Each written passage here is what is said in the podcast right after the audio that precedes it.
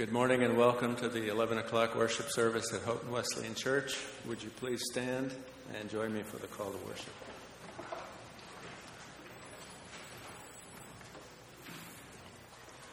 Reading responsibly. Blessed is the one who does not walk in step with the wicked, or stand in the way that sinners take, or sit in the company of mockers.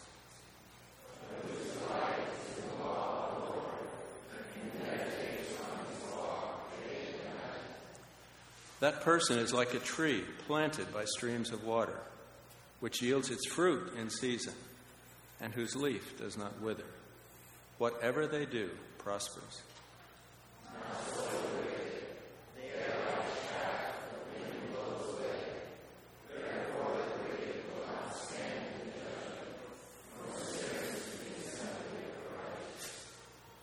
For the Lord watches over the way of the righteous, but the way of the wicked leads to destruction.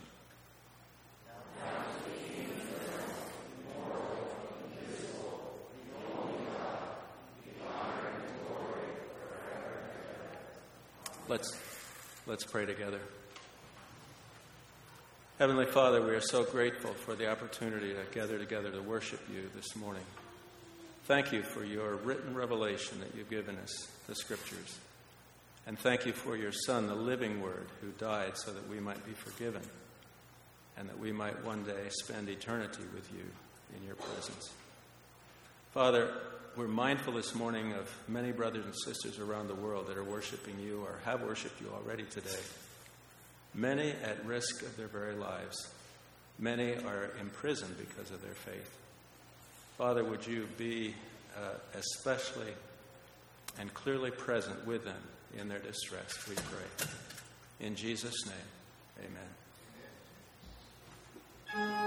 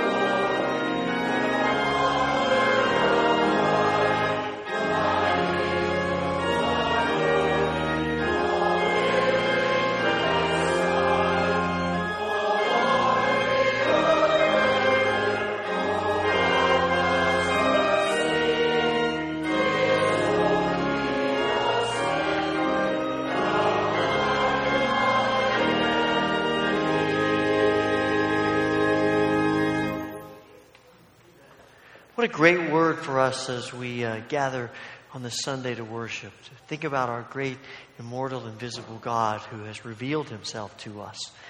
We're glad that you're here this morning and I want to invite you to take a moment, share a word of greeting with others who are here in worship today.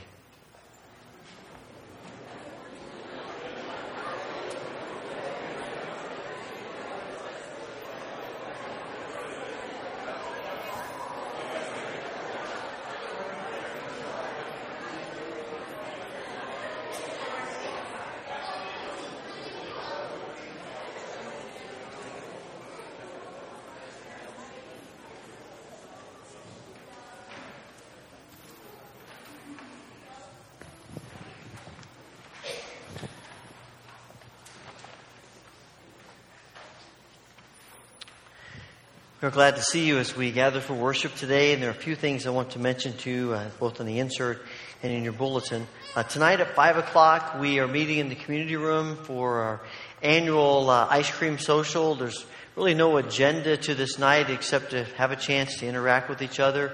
Uh, if you are uh, somewhat new to the community or to the church, the area, uh, we would love to have you come tonight and have a chance to meet some folks. And of course, serving Addie's ice cream, so if nothing else will get you there, that should. Uh, so we hope to see you this evening at 5. It's come and go, so you can come at 5 or come a little later. Uh, leave it whenever you want to. Uh, we'll be in the community room directly behind us here. Uh, also, you see an insert in your bulletin about the next Sunday, and we're hosting a summer potluck after the 11 o'clock service, and if there are things there for you to bring. And one of the things that we want to do as a part of this is to just say a word of thanks and to honor our uh, children's Sunday school teachers, junior church, children's church workers. And we appreciate all that they do during the year. And this is one opportunity to say thank you to them, as well as just some time together. So we hope you'll be a part of that. And uh, also, I want to say thanks to Costa Danner and everyone who helped out uh, the Global Partners gathering this week. It was a great success. They had a wonderful time. I've heard great reports from their time together. And one of the one of the ways that that helped them was to be able to know that their children were well cared for. So, to any of you who helped with that, thank you. We appreciate it very much, and I know that the uh, all of the global partners people appreciate it as well. It's always a joy to welcome uh, new children into uh, our family of faith, and a joy to uh, dedicate them to God. And this morning we have the privilege of doing that again.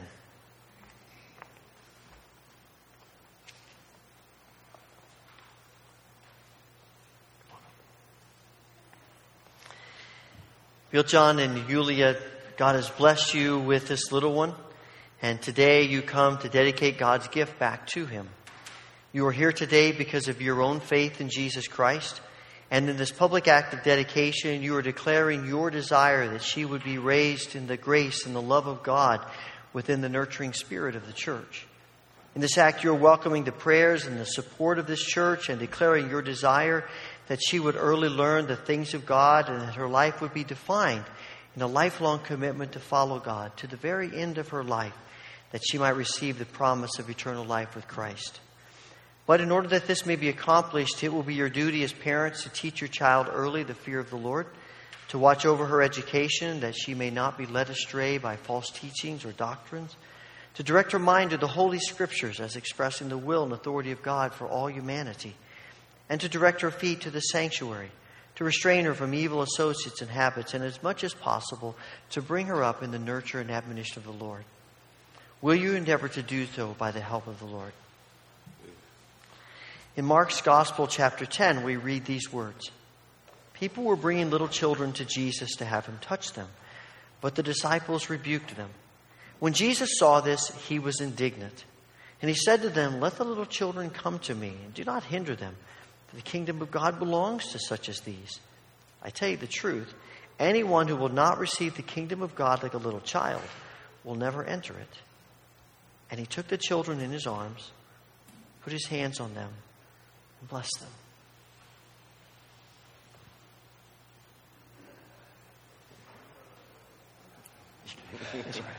She's not letting that go.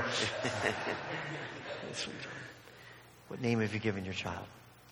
Juliana Ekaterina. On behalf of your parents and your family and this church, I dedicate you to God, Juliana Katerina Newborough.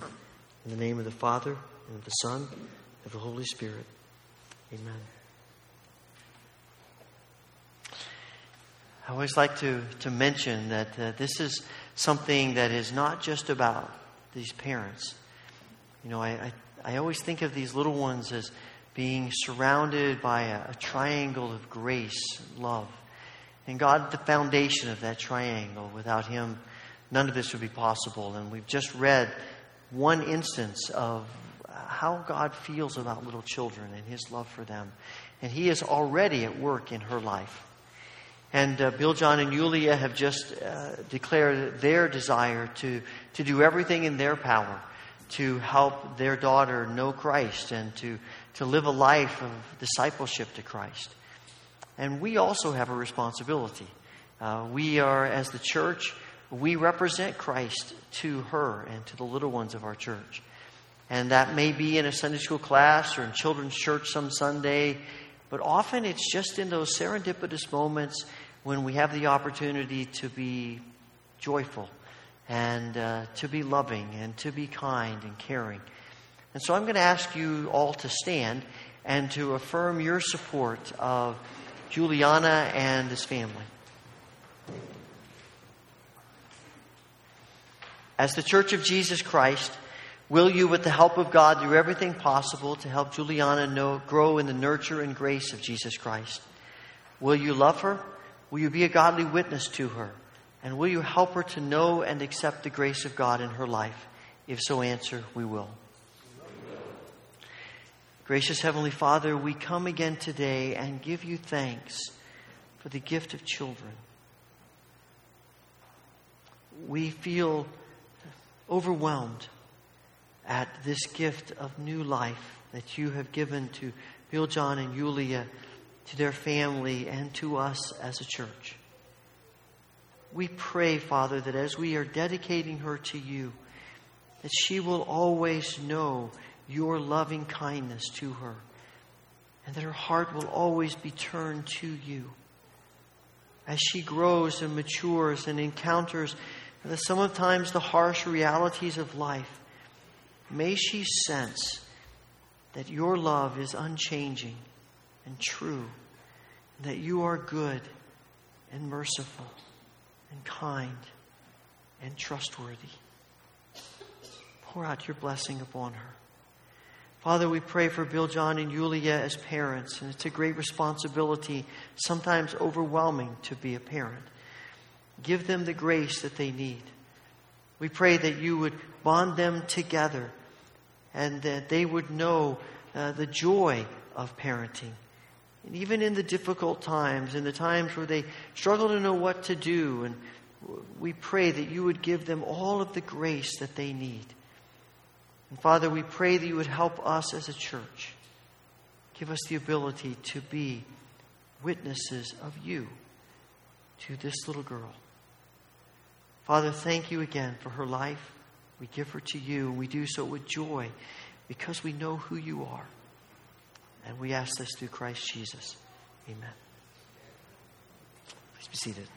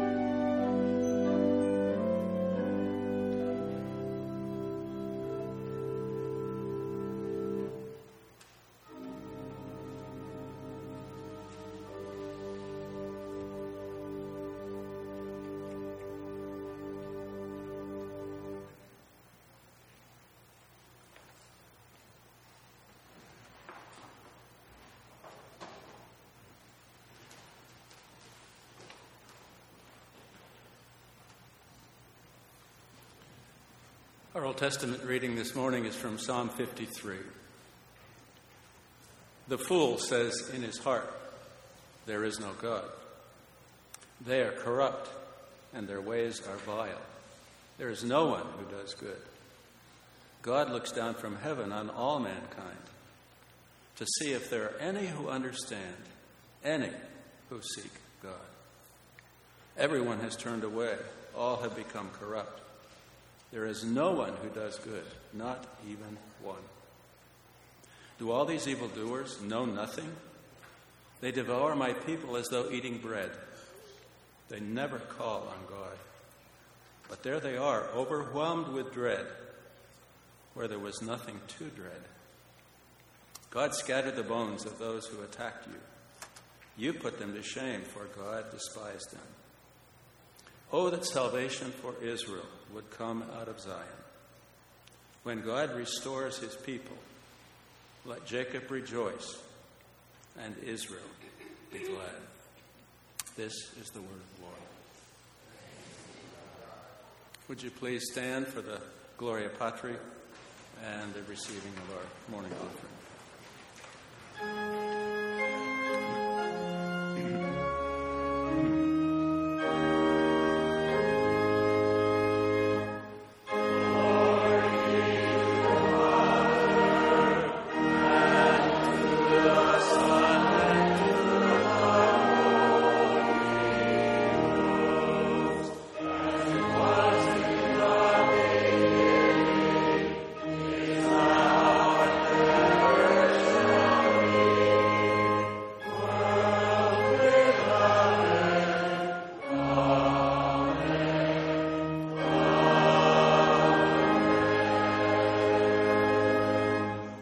Let's pray. Heavenly Father, we recognize that all that we have has come from you. Thank you for the opportunity of returning a portion of that to you to be used in your service around the world. Thank you in Jesus' name. Amen.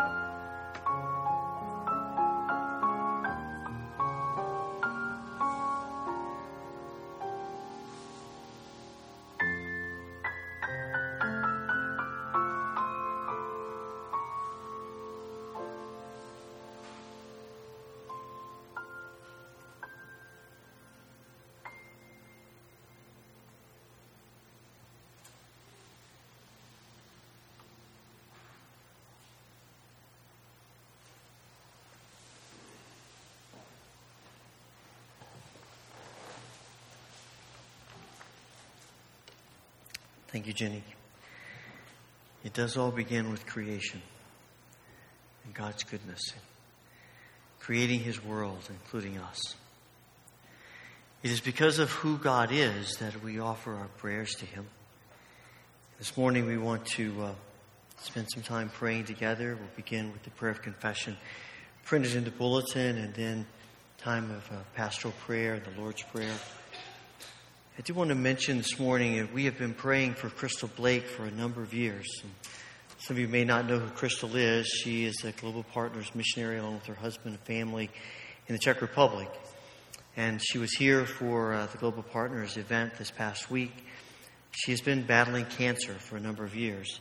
And um, early in the week was uh, taken ill and uh, has been in the hospital in Olean most of the week, coming back here, staying at the inn today, and the diagnosis is not real good.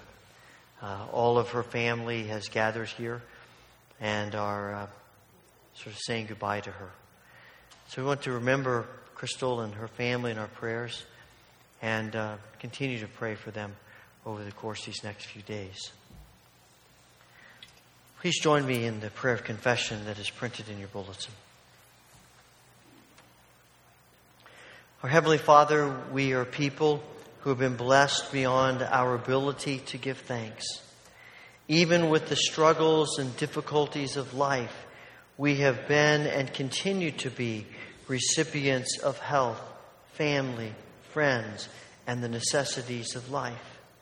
Forgive us that far too often our first response is to complain about what we do not have rather than to express gratitude for what we do have. Forgive us for being so focused on getting more that we forget so many others who have little to begin with.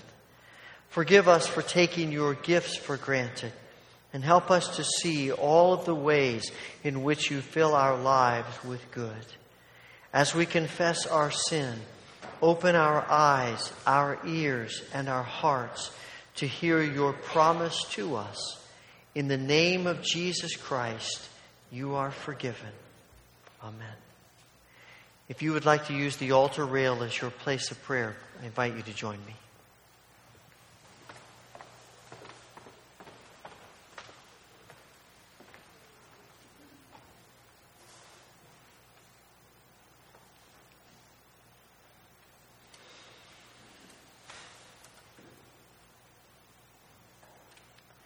Father, we are so grateful for your grace and your blessings.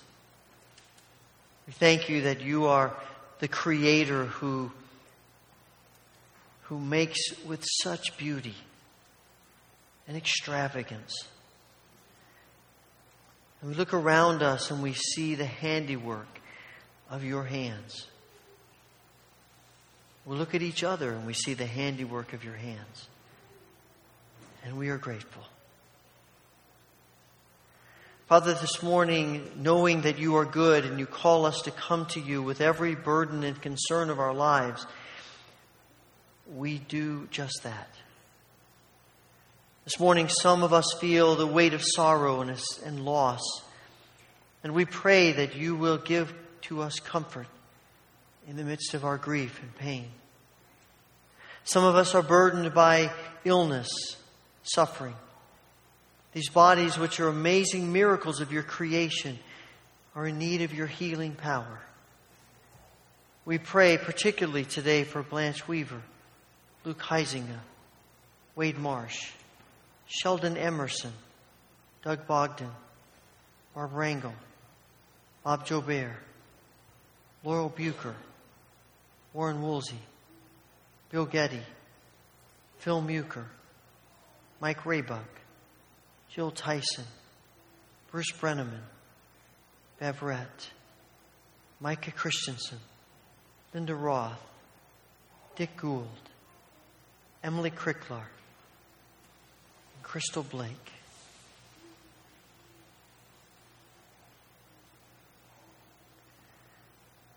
Father, this morning, some of us are in need of your grace in our relationships.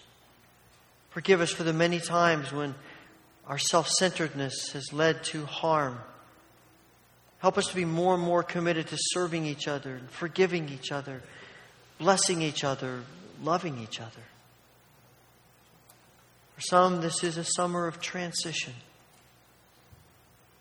Some moving on to other places, others moving here from other places. For some, it is a transition in our families and in relationships. We pray that you will give to us peace when we feel anxiety and uncertainty and apprehension and loss and grief about these transitions.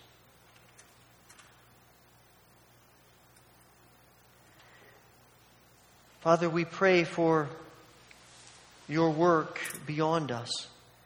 We thank you for the Belmont United Methodist Church and Pastor Richard Hurd. Pour out your grace upon this congregation of believers in all that they are and in all that they do. We pray for continued help for the flooding in Sri Lanka and the refugees that come from Syria and other places of the world. We pray, Father, for uh, those who serve you in the world, and we thank you for the uh, Global Partners Summit this week and for all the good things that happened, for the relationships that were made, and for the vision that was cast. And Lord, now as, as these missionaries and many others are in Buffalo today and this week at our general conference, we pray, Father, that these folks from all over the world will have a sense of unity through your Spirit. We pray that the decisions that are made will bring honor and glory to you, will help us as a church to more, uh, more effectively in the Spirit of Christ, serve you in this world.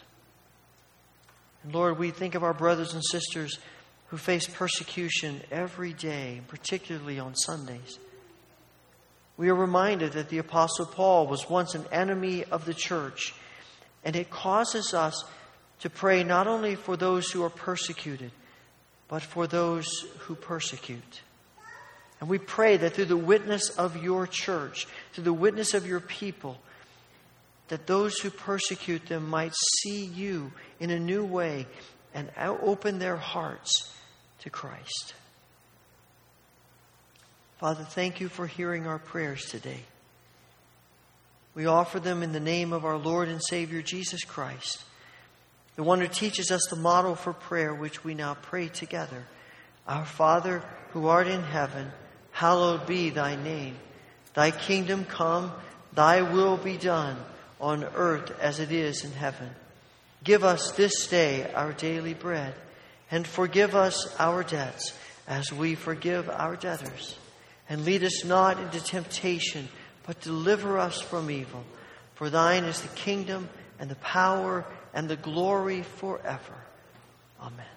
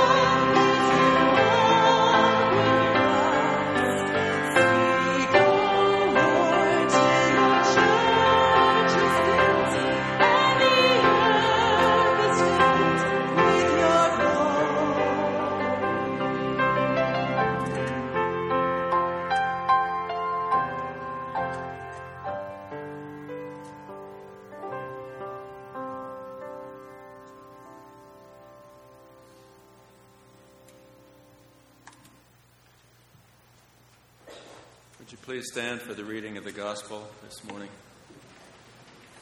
Reading from Mark chapter 2, verses 13 to 17. Once again, Jesus went out beside the lake. A large crowd came to him, and he began to teach them. As he walked along, he saw Levi, son of Alphaeus, sitting at the tax collector's booth. Follow me, Jesus told him. And Levi got up and followed him. While Jesus was having dinner at Levi's house, many tax collectors and sinners were eating with him and his disciples, for there were many who followed him. When the teachers of the law, who were Pharisees, saw him eating with the sinners and tax collectors, they asked his disciples, Why does he eat with tax collectors and sinners? On hearing this, Jesus said to them, It is not the healthy who need a doctor, but the sick. I have not come to call the righteous but sinners. This is the word of the Lord.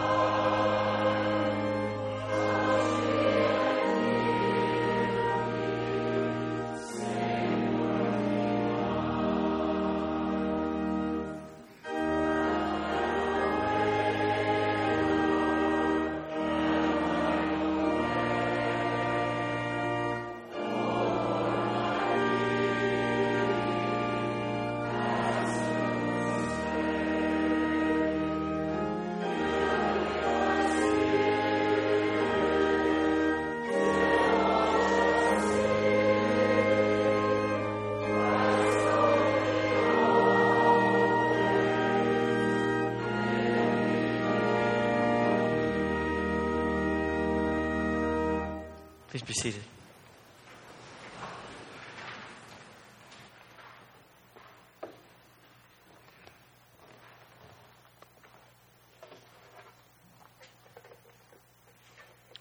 I want to ask you a rhetorical question. I want to make sure that's clear as I start this. Who comes to mind when you hear the word fool? I didn't want anybody shouting out names, or some of us might be embarrassed. Who comes to mind when you hear the word fool? Maybe they come to your mind because of the kind of clothes they wear or kind of music they listen to, maybe because of the food that they eat or maybe don't eat. Maybe it's because of their political views, maybe it's because of a theological perspective they have. I find that when we start thinking of people in those terms, it seems like most of the time, those people who come to mind are people who think differently than we do. They're people who have different views than we have, who see things differently than we see them. And so we tend to think, why in the world would they do that? Why in the world would they think like that? Why in the world would they get behind that candidate or have that theological position? And somewhere in our minds, maybe we don't say it out loud, but we're thinking, that's pretty foolish. It usually comes from a self centered perspective. And maybe that's why Jesus warns us in the Sermon on the Mount not to call people fools. Because all it does is reveal the bad stuff in our hearts. Which is what surprises me that as we begin Psalm 53, right off the bat, David talks about fools. This is an interesting psalm. We have 150 psalms, and surely that does not encompass all of the psalms that were written and perhaps all of the music that Israel sang, but we have 150, a limited book of music that the Israelites used in worship. And what's fascinating to me is that you would think in that limited amount of, of limited number of songs that they would all be diverse. But Psalm 53 is actually almost verbatim Psalm, 1, Psalm 14. They're almost exactly the same with just a few variants throughout the Psalms. From, and that tells me how important this is. In the Hebrew language, they have no way, as we do with our computers, to bold something or to italicize something to set it apart as important. So, one of the ways in which they declare to readers this is important is repetition. And that's why when you read a lot of the Old Testament, you may wonder to yourself, why are they saying that again? Because they want to make sure we understand how important it is, that we get the point. And this is one of those Psalms. Something about this Psalm stands out that's important enough that it's repeated twice in the limited number of Psalms that we have. And as David unfolds this psalm, he begins by saying, Only fools say in their hearts, There is no God. They're corrupt, their actions are evil, not one of them does good. So, what does it mean to be a fool? David says it's people who live as if they don't believe God exists. They live in such a way that, that they don't believe that God cares about how they live. When you look at the book of Proverbs, there are fools and wise people, and people that in some translations are called the simple. And the simple are really, for all intents and purposes, people who are ignorant of the truth. They don't really know exactly what the truth is. And it's interesting because in the book of Proverbs, God is pretty patient with the simple. But fools are people who know the truth and reject it. People who know the right ways to think and the right things to do and simply say, I don't want it. And God is not nearly as patient with them as He is with the simple. God is not nearly as understanding because these are people who know the truth and decide, I don't want to have anything to do with it.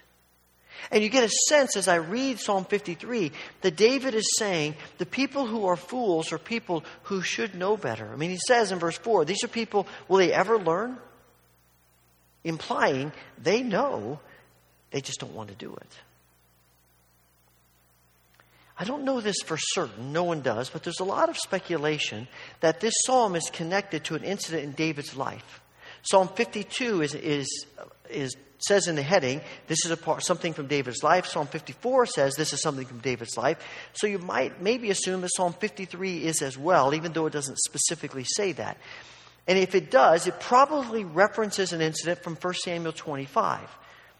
This is a story of David and his 600 men who are on the run from Saul and they are in they're hungry they're in need of provisions and they come upon uh, some men who are shearing sheep a lot of sheep.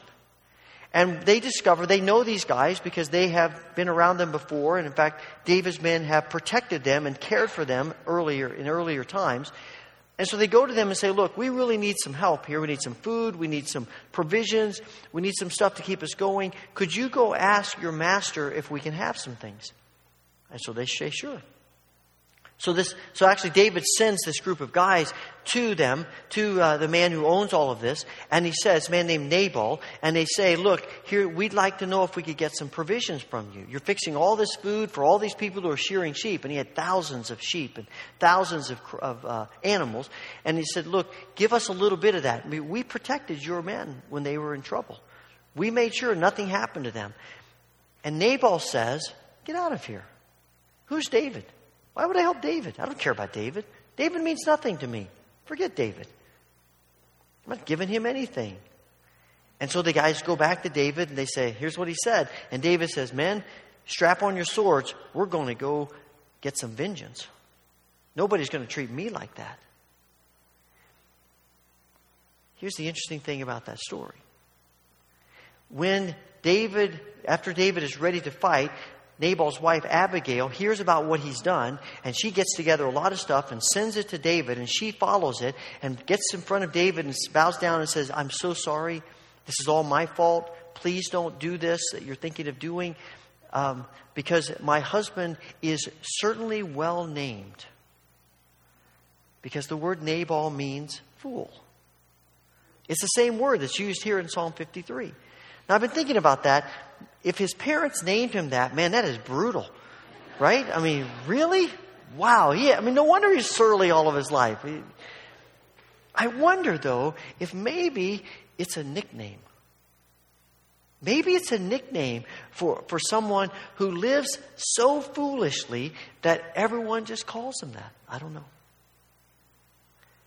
But something in David is thinking, I think he's thinking about that event when he writes this psalm. And as people are listening to this, David's words, they're singing these words in, in, their worship, you can almost see the people going, Yeah, I certainly know a lot of those kind of fools. I know these people. They're terrible. They don't think anything about God. They don't do the things that we do. And you can almost feel the self righteousness beginning to rise up in them until they sing verses 2 and 3. And in verses 2 and 3, David says, God looks down from heaven, not just on the people who are fools, but the entire human race. And he looks to see if anyone is truly wise, if anyone seeks God, but no, all have turned away, all have become corrupt, no one does good, not even a single one. Now, I suspect there's a little hyperbole in that. Surely there's somebody who does some good. But I think David is making the point before you get too high and mighty about yourself, Look in your own heart. Look at your own life. Are there ever times when the things that you do would send a message to people that you don't really believe God exists? Is there anything that you do that might send a message to people that says you believe God doesn't really care how you act?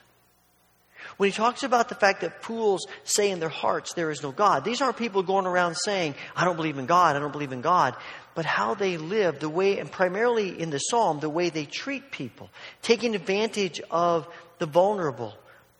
The words used in, in uh, verse 4 are they devour them. Do we ever do that too? Do we ever run ahead of God and act as if the only way that this is going to be solved is if we do it because I don't think God's going to. In the way that we treat people, do we ever give people the impression that we really don't think God cares how we treat people, what we do? I think this is also tied into, this may even be more a part of what David writes about from 1 Samuel 25, because after Abigail says to David, Don't do this, David says, Praise the Lord, the God of Israel, who has sent you to meet me today. Thank God for your good sense. Bless you for keeping me from murder and from carrying out vengeance with my own hands. All of a sudden, David realizes I'm doing what is only something God should do. I'm acting in a way that says, I don't really believe God can handle this circumstance, so I better do it. And David, I think, is taken back at how susceptible he is to thinking and acting like a fool. And let's be honest, we are all susceptible to thinking like fools.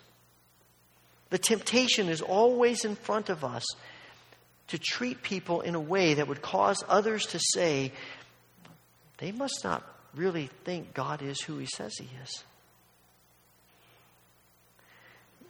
You know, we, we sometimes feel so positive about how righteous we are and the righteousness of our cause and the righteousness of what we believe that there is something in the back of our minds that's saying to us, it doesn't matter if you have to trample over people to get to that, the end justifies the means.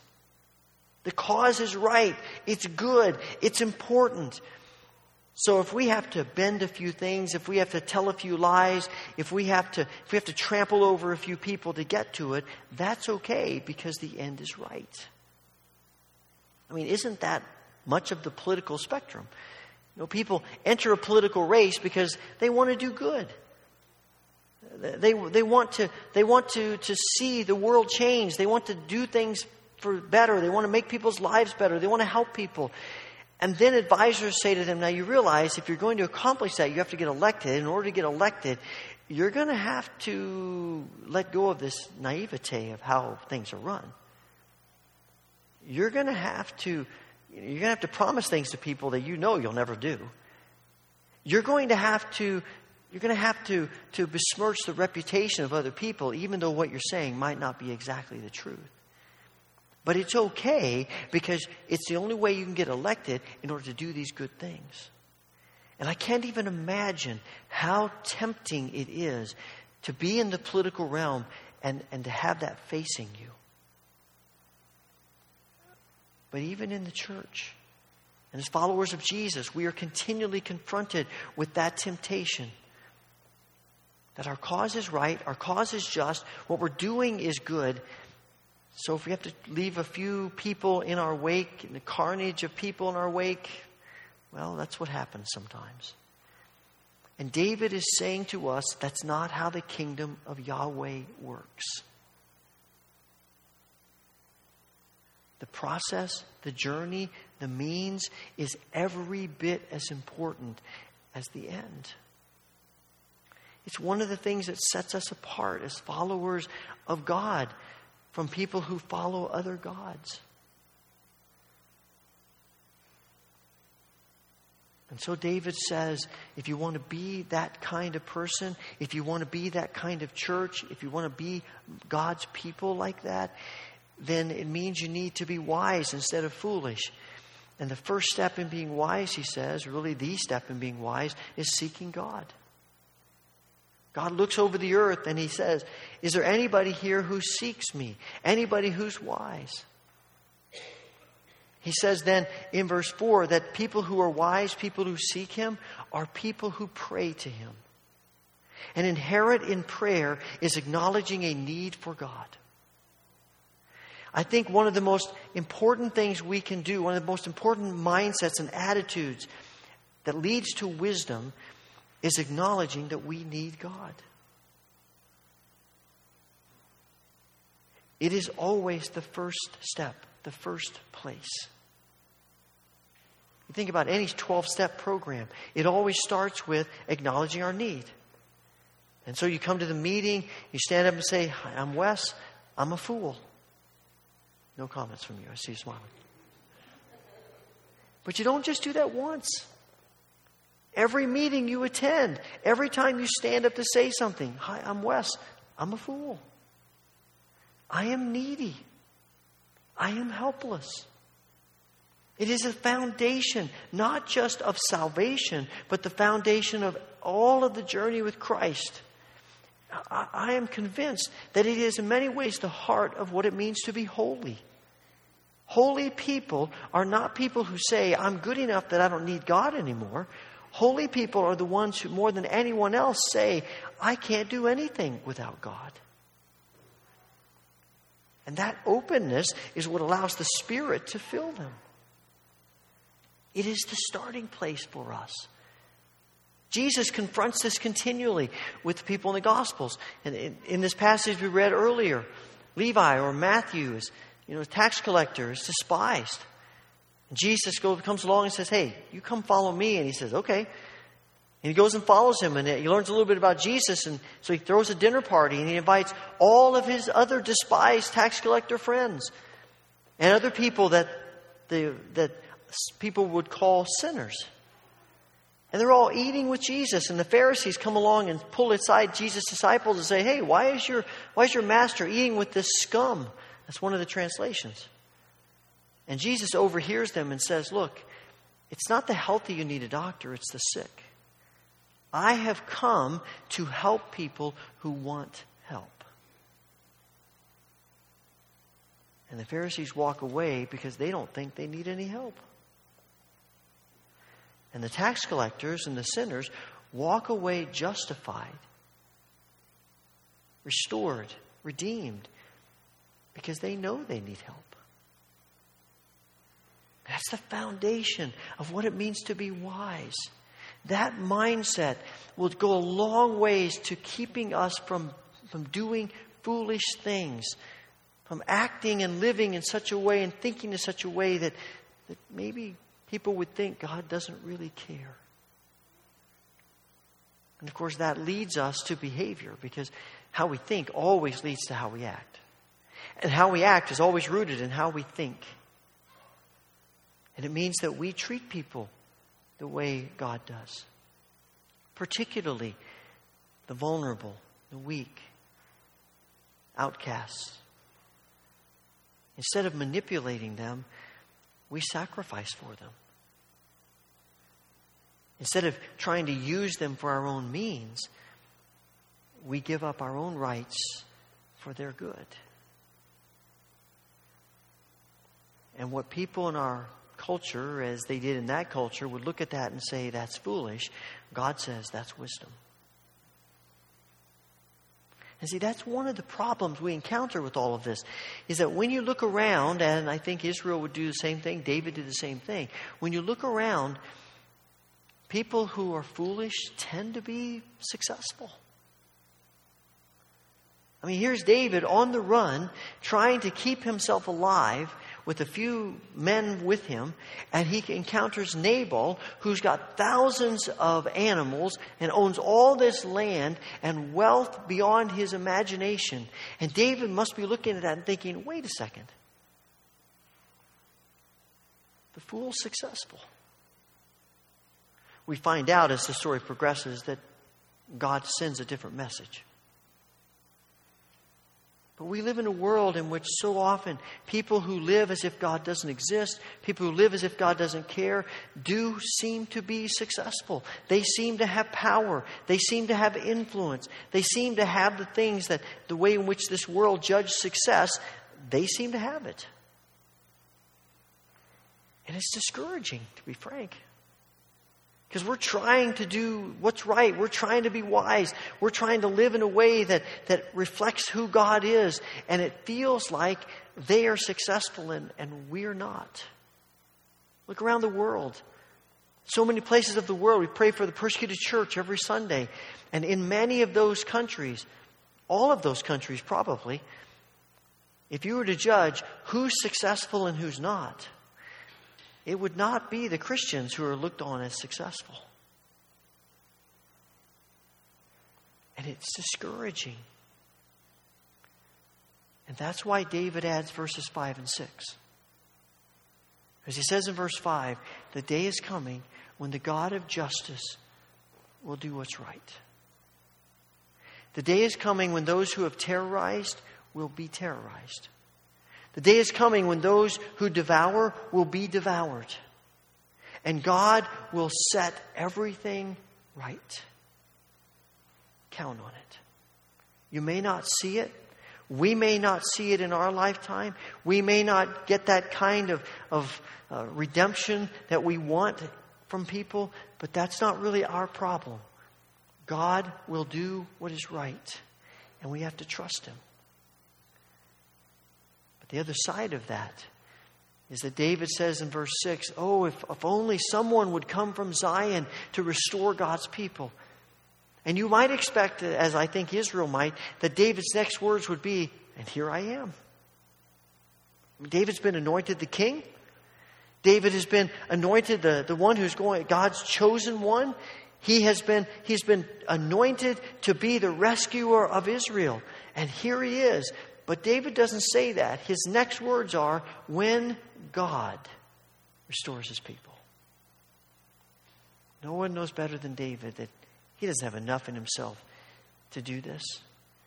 And every time he thinks he does, it ends in disaster. It is God who restores and redeems. It is God who creates such an atmosphere of joyful flourishing that his people, in the midst of times when it looks like the fools are winning, can step back and see something different. In many ways, it is the message of the book of Revelation to the persecuted church. The word of John is the day is coming. Jesus has won. The day is coming. And David gives us a precursor of that. And the underlying message is you may not see it, we may not experience it, but you can trust God that it's true. And that really is David's ultimate word in this psalm. Despite what things look like, despite the upside down nature of the world, you can trust God. And to live your life in such a way that it reflects to people that you believe God exists and that God cares and that God is in control and that God is trustworthy is always the right, wise way to live. And in many ways, that's the message of this table. At this table, we come and acknowledge our sin. We acknowledge our need for God. And it is a table of lamenting. But it's also a table of celebration and joy because the one to whom we come is good. And he's merciful. And he's trustworthy. And so, even as we come to this table, we come saying, Lord, I need you. And we come saying, Lord, thank you. And we declare with our hearts that we believe God is who He says He is. So, as you think about a circumstance, maybe in your life, maybe in the world at large, maybe it's a, maybe it's a person, whatever it may be, uh, something that is discouraging you about this world, something that is causing you to feel like, man, everything is upside down and I don't know where it's headed. Can we together, individually and corporately, declare we may not see the end, we may not understand it, but we believe that God is who He says He is. And we're going to live our lives declaring that is true. Holy Father, we thank you for your grace to us. We thank you that as we come to this table, we do acknowledge our need of you and we come and finding your arms open wide to receive us and to redeem us and to restore us. So, Father, give us grace to live in such a way, to think in such a way, to treat others in such a way that declares we believe you are who you say you are. Father, pour out the abundance of your blessing on the bread and the cup. May they be food to our souls and our hearts, our minds, every part of our being. And we ask this through Jesus. Amen. On the night that Jesus was betrayed, he took bread. He gave thanks to the Father in heaven and he broke it. And he gave it to his disciples, saying, Take, eat. For this is my body which is broken for you. Do this in remembrance of me. On the same night, he took the cup.